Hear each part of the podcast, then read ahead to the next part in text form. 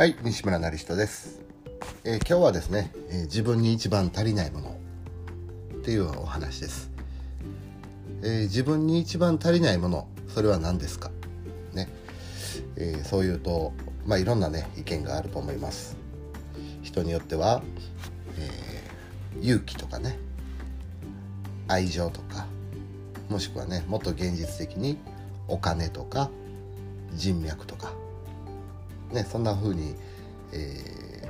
考える方もいらっしゃると思います。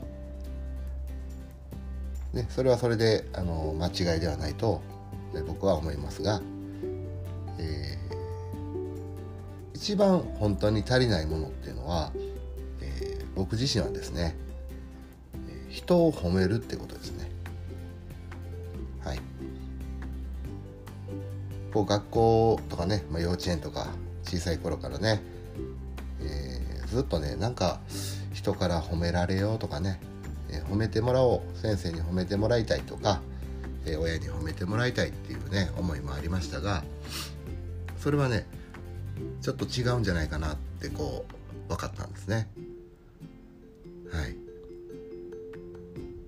ね、人から褒められる人生じゃなくて人のことをね褒めること褒めることができる人、ね、褒められる人生人をたくさん褒めてあげる。そんな風にね、えー生きてくると、えーなんか自分の人生がすごく変わった気がします。はい。ねえーお釈迦さんがね天上天下唯我独尊っていう風にこう、生まれてすぐ7歩歩いて天に指さして天上天下唯我独尊ってこう言ったらしいっていうねお話が残ってますがあれの意味もそうですよね、えー天にも地にも我より尊いものはいないって宣言してで、えー自分よりね素晴らしい人間はいない。尊いものはいない。でも宣言したから俺はみんなのことを褒めていく人生にしますと。そういう宣言をしたわけですね。だから自分が偉くなることえーすごくなることを考えてたわけじゃなくて周りの人目の前の人、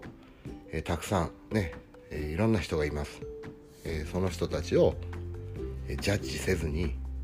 とにかく褒めていく。褒めて褒めて褒めていきまくる褒めまくる人生。それを、えお釈迦さんは説いたんですね。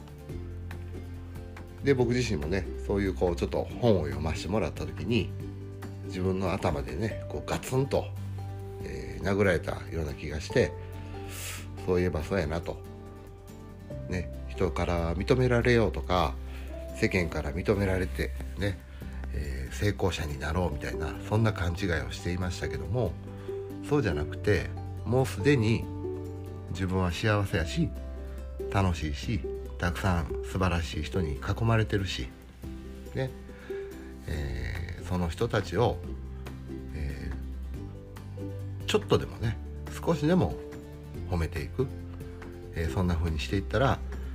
え自分のね周りにいる人が輝き出しました、ね、よかったらあなたも、えー周りの人この世界ですね地域でもいいです。近所のご近所さんでもいいです。ね、えーちょっと世界広げてこの日本を広めるね広めじゃない日本をね褒めるもしくは地域を褒める。ね大阪やった大阪は最高やねって大阪は元気があってたこ焼きもあるしねってお好みもあるしで食べ物美味しいしねって。ねたくさん美味しくて安いものがたくさんあるんですよって。最高ですねって。ね。まあそういうふうに褒めていったら、えーこの世界は変わりますし、えーまず何よりも